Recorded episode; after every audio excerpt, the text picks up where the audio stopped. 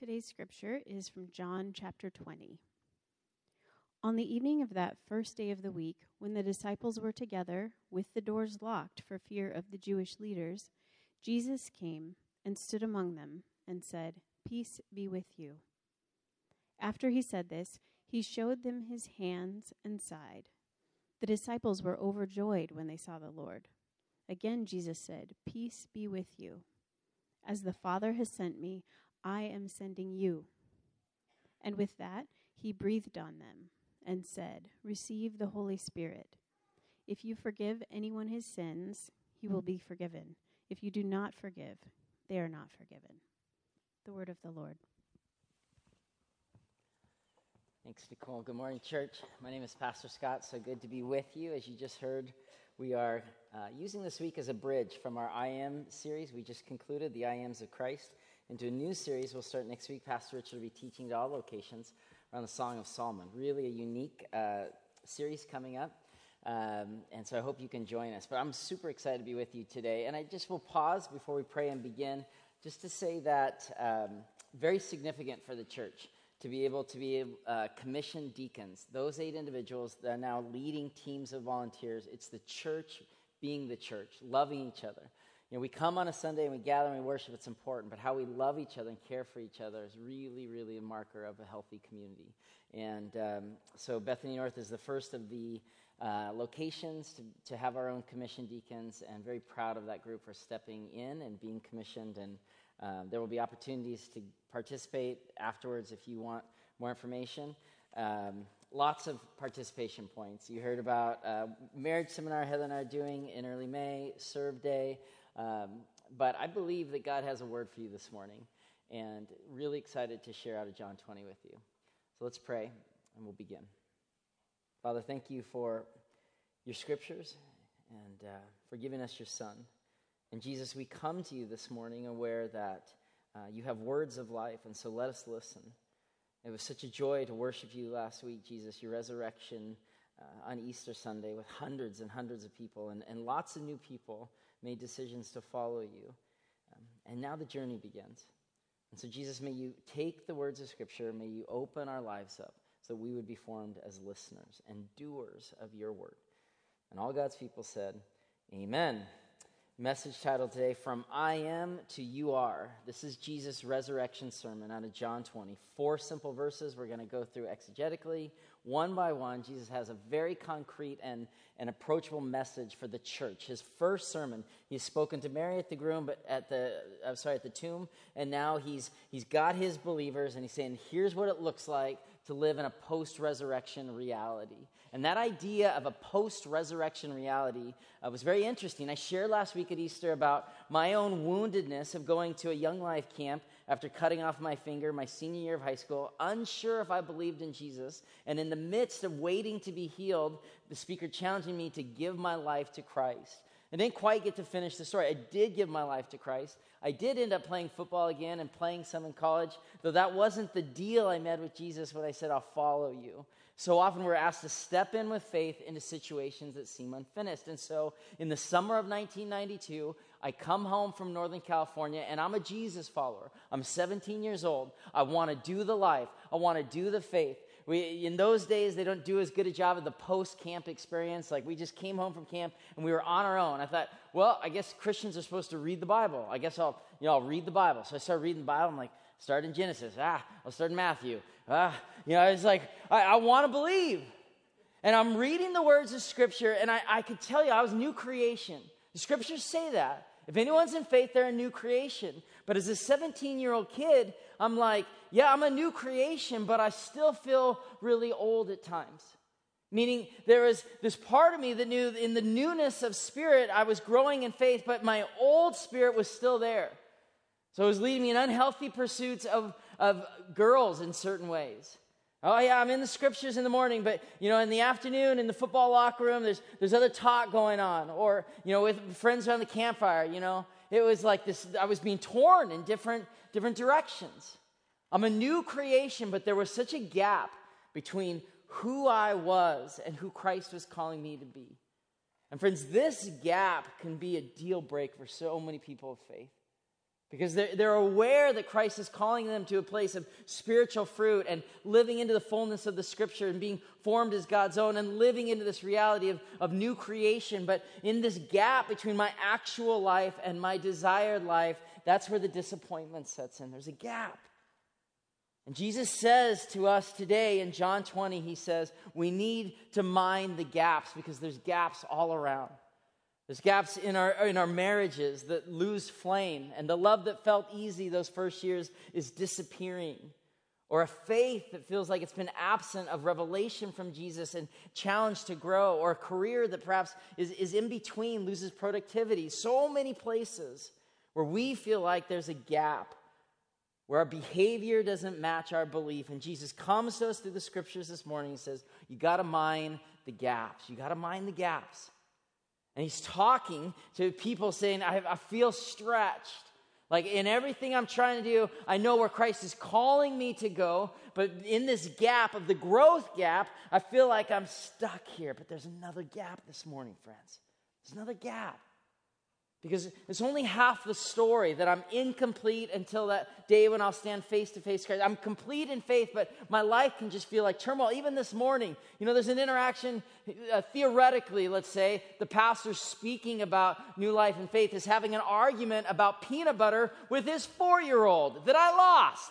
And I'm losing my cookies, and I'm like, I'm going to get up and speak about these things. Man, I'm, I'm not the man I want to be sometimes. There's a gap.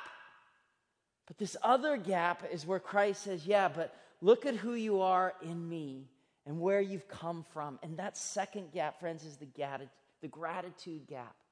Where you can look at your life and say, though I'm unfinished, though Christ is calling me to move in these places, Christ has changed me from the inside out. And though in our woundedness, Christ is saying, I still got purpose for you and your life has great meaning.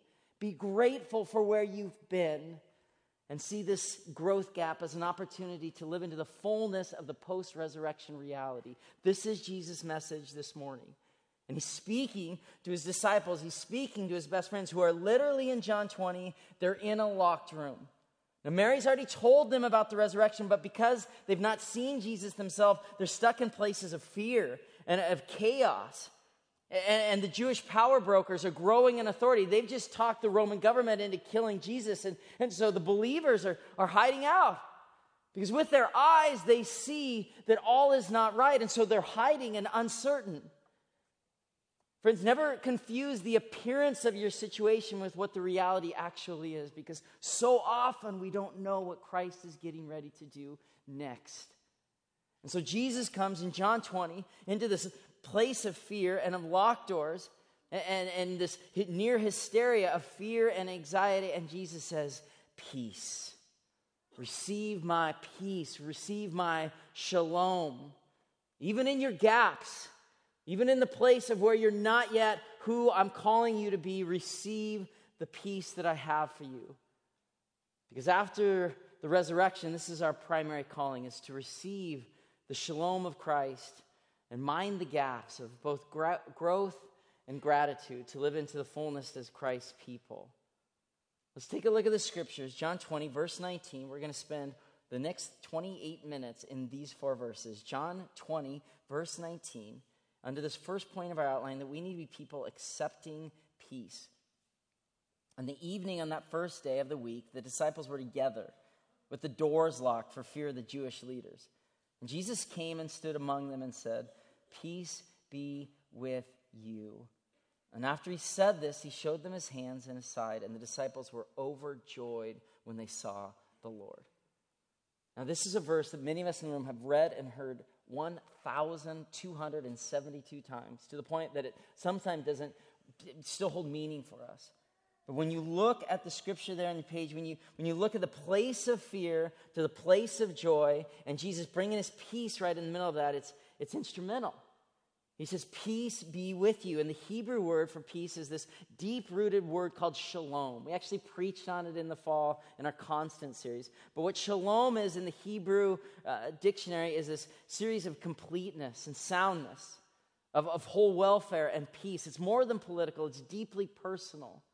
And, and shalom is a peace that comes through the fullness of the presence of God. Because for us as Christians, we know that peace is not a political reality, peace is a person.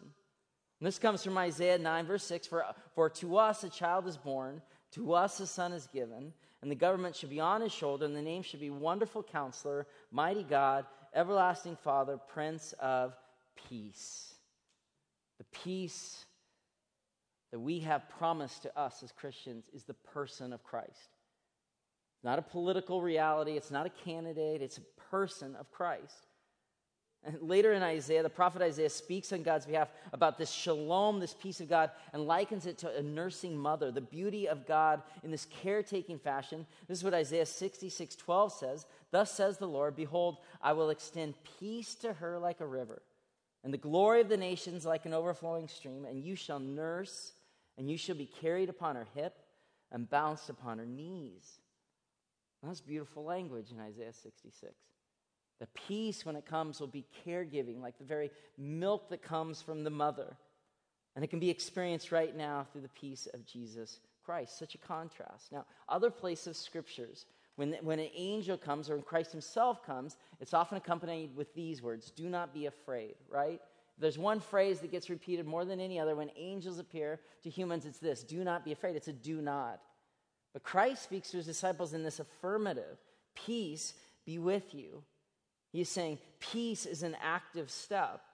Uh, how? Well, first he's saying to these disciples, like, relate, release your fear. They're literally locked up in places of fear, and Jesus like, this isn't what my peace looks like. It's not locked rooms. It's not a set, you know, nobody gets in, nobody gets out. No, no. Jesus said, drop the fear. But then, secondly, he says, you need to release the shame. Now, remember the context of, of John 20, verse 19, 20, is Jesus is talking to a bunch of people who haven't measured up, to a bunch of people keenly aware of the gap. They spent three years preparing for the very moment of Christ's death, and they failed him. They failed him. They fell asleep in the garden. You know, Peter denied him. They, they weren't going to be violent. They cut off the Roman guard's ear. I mean, you name it, there's failure. And Jesus, Jesus comes walking into the room and saying, You got to release the shame. And these believers are, are, are, are, seeing this, this reality of shame in their life. They've been arguing about who is the greatest on earth, and, and they've been denying, and, and now he's gone, and they're probably having all sorts of regrets. This is a too common condition for the human experience. We get filled with shame. We see the gap from who Christ is calling us to be as spirit filled new creations, and then we see this reality. It's me, 17 years old, trying to read the Bible, saying, All I see is the gap. Paul talks about this in Romans. In Romans 7, Paul says, I know the good itself does not dwell in me. That is my sinful nature. For I have the desire to do what is good, but I cannot carry it out. For I do not do the good I want to do, but the evil I do not want to do, I keep on doing. That was my life at 17. And if I could be honest with you at 42, I'm not there yet. The good I want to do, I struggle to do. The stuff I don't want to do still plagues me. There's the gap. Paul says, I see this at work with me. What a wretched man that I am. Romans 7 24. Who will rescue me from this body that is subject to death? Thanks be to God who delivers me through Jesus Christ our Lord. And so the fear and shame which keep us imprisoned as believers, we got to let it go. That we're called not to, hey, everything's fine, but called into living into the reality that even while we were in the gap, Christ died for us. We're gap people. Yeah, we want to grow. We got to grow. We got to change. Christ is saying, accept the peace. Let go of fear and shame and live into the fullness of what I'm asking for you. And then this beautiful thing happens here in John 20 20. He showed them his hands and his side, and the disciples were overjoyed. And friends, I, I'm firmly a believer that here in John 20, and for us as well, that woundedness can be a precursor to worship. That woundedness can be a precursor to worship. And when we tell believers they'll never hurt anymore, or when we get so busy picking out the woundedness of other people, we're missing the ability to worship Christ. Here were the disciples touching the wounds. It was a precursor to worship and to joy, to less fear, to less shame, and more peace. We don't have to be perfect. No, the woundedness can be precursor to worship. We just have to receive it. I just have to receive it. I mean, that was me at 17. I'm at this young life camp, and I'm, I'm literally wounded. I've got this finger that's bandaged. They just removed the stitches. The doctor said, don't go in the pool because it's, you know, not good. I did not listen. So I'm at Young Life Camp. There's like flesh coming off my hand. I'm like that kid, right? You know, and it, I was a mess. I was wounded, literally, with a wounded heart that had spent years trying to hide the gap. If I could just play sports, if I could do student government, if I could, you know, date the right people, just, the, the, you know, the striving to either hide the gap or try my efforts to fix the gap. And that week in Northern California in early August 1992, I said, I'm tired of running. And Jesus says, Great, come home. The woundedness can be precursor to worship. And accepted Jesus Christ as my Lord and Savior, really having very little clue of what the journey would entail. I walked out of the club room and I got my journal and I wrote these three words It is finished. Because it can be exhausting, can it? The fear and shame that comes from this gap in our life. We've, got, we've got the gap. Let's just deal with the gap and say, Christ, keep changing me, and may my woundedness be more worship of Jesus Christ. That allows us to accept the peace that he's telling us to take on. The second thing he says here in John 20 is we need to be people who are sent on a mission. Be sent. These are all action steps in Jesus' first sermon. Faith in Jesus Christ is not just an intellectual or theological premise, it's, it's a change of behavior. So Jesus says in John 20, now you, you've got my peace, and now verse 21, be sent. Again, he said, Peace be with you, because for most of us, we're going to need that message over and over and over again our entire lives. And so if you're not feeling the peace this morning, no fear, no shame. Just strive to enter into it. He wants you to accept it. It's an active step as a believer. So he says it again Peace be with you. As the Father sent me, I am sending you. It's that simple, says Jesus. God sent me to die and come alive on Easter Sunday. And now, my people, you're sent people. No, you're sent. And they're like, great, Jesus, this is wonderful. So, uh, next is our strategy session. Let's, next Saturday, let's pull out our smartphones. If we could set a calendar invite, we're going to need a strategy session. There's going to need to be a whiteboard. Where are we being sent? Jesus, give us the map. Nope, no map in the life of faith. No, we're just, we're supposed to be sent. We're supposed to be people on mission. And Jesus says, You'll know because I knew, and I'm sending you, and my spirit will live in you. That's next. Just be sent. And the only thing you can make sense of here is that they are being sent into unknown places.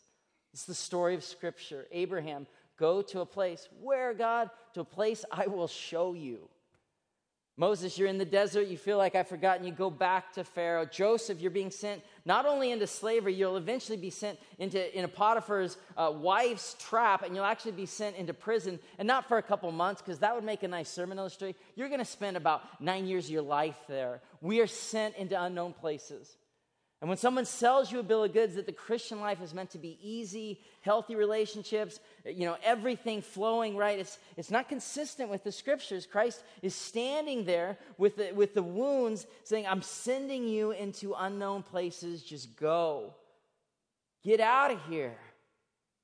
He's talking to a bunch of scared grown men feeling like failures and saying, You, you got to go. You can't stay in this safe life forever. You can't stay in the upper room. I'm going to actually call you, says Jesus, to participate with your life, and it will look at times very, very frightening. But you've got to go to experience the fullness of Jesus' message. Because as we're sent, we're, we know our dependency. It allows us to know our provider. When, you, when you're doing new and scary things, you're more keenly aware of your need for assistance. I mean, go on a hike this summer or plan a trip or any great adventure. You're, you're like, wow, I'm outside of my comfort zone. Jesus says, exactly. As the Father sent me, I am sending you. And we're not sent by our own power, our own qualifications, our own preparedness. We're called by Christ's power into the very gaps of our life. In your gapness, says Jesus, I'm still sending you. What a disaster. He's sending a bunch of broken people to speak of his perfect love. Yep, just go and be sent. That's the story of faith because as we step out, we experience the fullness of Christ's revelation. There's this woman, young woman, Katie Davis, a couple years ago. Some of you know her story. Very inspirational story. She was a homecoming queen. She drove a yellow convertible uh, from Brentwood, Tennessee. And she went on a short term mission trip to Uganda. But God did something there. As she stepped into Uganda for this short time, and then she could get back to her regularly planned life, in the midst of that, there was a, there was a typhoon.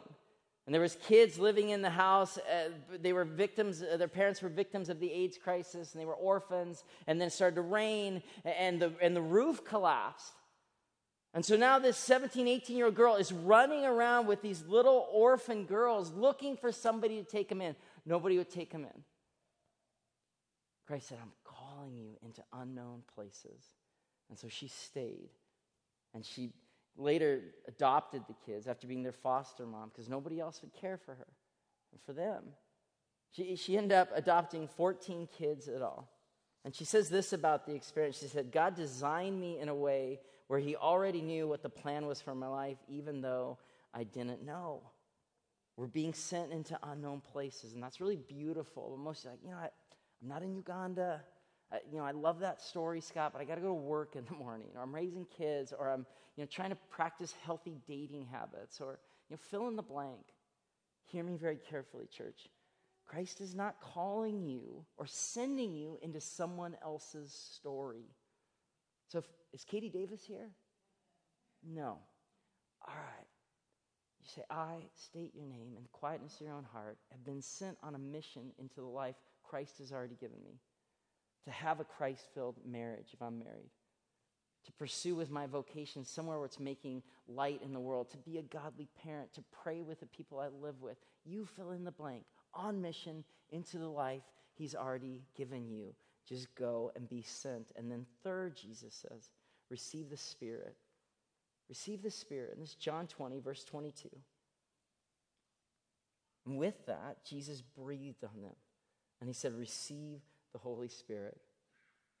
It's a pretty big deal theologically. This is Jesus giving the Spirit. The Spirit will come again in Acts and fall on disciples at the day of Pentecost. But here, Jesus in the book of John, with a simple breath and four words, imparts with them the very power to do this kind of first sermon work. That they can receive the very breath of Christ it can be the very power source for every journey they're going to take. And I love the comedy of the situation because it's like Jesus is talking. He's like, hold on. I don't know if they would have been humbled by that or laughing. I don't know the mood in the room. I do know that God does some of his most powerful work with a simple breath. Think about in Genesis where God is walking and creating and takes dust and. He gives the dust his breath and we have life. Or the book of Ezekiel, where the prophet Ezekiel says, I'm going to put breath into you and make you alive again. I mean, we, we have the receiving of the Holy Spirit here, and we don't do anything to earn it. Jesus' breath brings new life. New life. Have you been in that room, in that delivery room? For some of you, are parents in the room. You know, there's the stress and the anguish, and then there's the moment, and the baby comes, and then it's like you can see them before they start crying. You can see the breath enter their very lungs. Sacred. Because some of us have been in the room when babies came without breath. The very breath that we breathe is a gift. Your entire life is a gift from God. So receive the giftedness of your life. Receive it and live into it. Receive the Spirit with gratitude and awareness. And that's where the second gap is so important. If we spend our entire life looking at this growth gap, it sure brings in a lot of shame and fear and very little peace. And so we, we're called to take stock of the things we're grateful for. God, thank you for the breath in my lungs. Thank you for this day. Thank you for, you know, the gratitude can be a precursor of being aware of what God has already done in your life. And so the breath that we have is a gift from God. I got to take some kids from this church to tween camp in the fall. And uh, I wasn't a lead, I was just a leader. I wasn't a planner. And I was just sitting in the chairs with the kids. And, and the night we would gather and the kids would sing worship songs. uh, 10, 11 year old boys, they're like, yeah, we're going to worship together. I'm like, ah, I don't know. Like they can barely like unpack their bag. Like things were just exploding in our room. There's all kinds of ungodly smells. I'm like, are you sure that's a good idea? They said yes. And so they played music and we started singing these songs. One of the songs that just stayed with these kids, my son in particular, this song, it's a worship song, it's a Chris Tomlin song. I don't even know the name of it, but the, the refrain was, Breathe on me, breath of God, breathe on me. And I'm, I'm telling you, I'm standing there worried about, I got to get back Sunday morning for church and thinking about all these things. And I'm hearing these young kids singing these words Awake, awake, awake, my soul. And it's like, convicted that the breath of God is, is meant to be every day received with a gift and, and shared with everyone that we're around so that they see us as people of profound gratitude and the Spirit lives in us, allowing us to move from this gratitude gap through into the growth gap, where, where Christ is going to keep shaping us. This is the final word he gives us. This comes out of verse 23 about sharing the word of forgiveness. This is John 20, verse 23, where Jesus continues If you forgive anyone's sins, their sins are forgiven. Keep in mind, he's just given them his breath, the Holy Spirit. Out of that, he says, Here's the fruit forgiveness. If you forgive anyone's sins, the sins are forgiven. If you do not forgive them, they are not forgiven. What in the world is Jesus talking about here? He's talking about the power to express his forgiveness, which he had just died on the cross and resurrected, and share it with the whole world. And all these different values of receiving peace and receiving the Spirit and being sent on a mission, they're all, they're all connected and interdependent. Your ability to forgive others will, will come, says Jesus, as you know you're forgiven by God. You're forgiven as you receive the Holy Spirit, and now forgive others. Express forgiveness. May your life be lived, says Jesus, in a very, in a very way where it's expressing forgiveness, that the whole world would know about this post resurrection life. And forgiving others, we live into the fullness of the call to be spreading the gospel message. Ah, it's countercultural. Uh, one of our teaching team members this week dug this out. This is a story uh, um, about the AME church in Charleston, South Carolina, uh, where the, the, shooting happened in early 2015, where the shooter, Dylann Roof, walked into the African American church and took the lives of nine people. And two days later, as the nation was simmered with outrage on the verge of maybe civil war between whites and blacks, which Dylann Roof was trying to do, was incite a race war. The nation is watching the trial, and the families of those murdered by Roof were allowed to watch with closed circuit television the, the proceedings. As the shooter, Roof, stood nearly expressionless, flanked by police. All the victims' relatives were there. Perhaps the baldest declaration of forgiveness that they all came to came from Nadine Collier, the daughter of slain member Ethel Lance, where instead of outrage, they expressed forgiveness. And this young woman whose mom had been murdered by this young, angry white man, this African American woman of great strength, Nadine Collier says, If God forgives you, Dylann, I forgive you. And that's a different kind of forgiveness. It's a response to radical love and grace, which depends on the power of God, not our own power. Christ is calling us that we would be people to live into the fullness of this mission, moving out of places of fear or shame, moving out of locked doors, places where we're feeling stuck, that we are accepting the peace of Christ, that we're, we're sent, that we receive the Spirit, and that we are expressing God's forgiveness. Because, friends, Jesus died not just for you, though He did, He died for the whole world to know.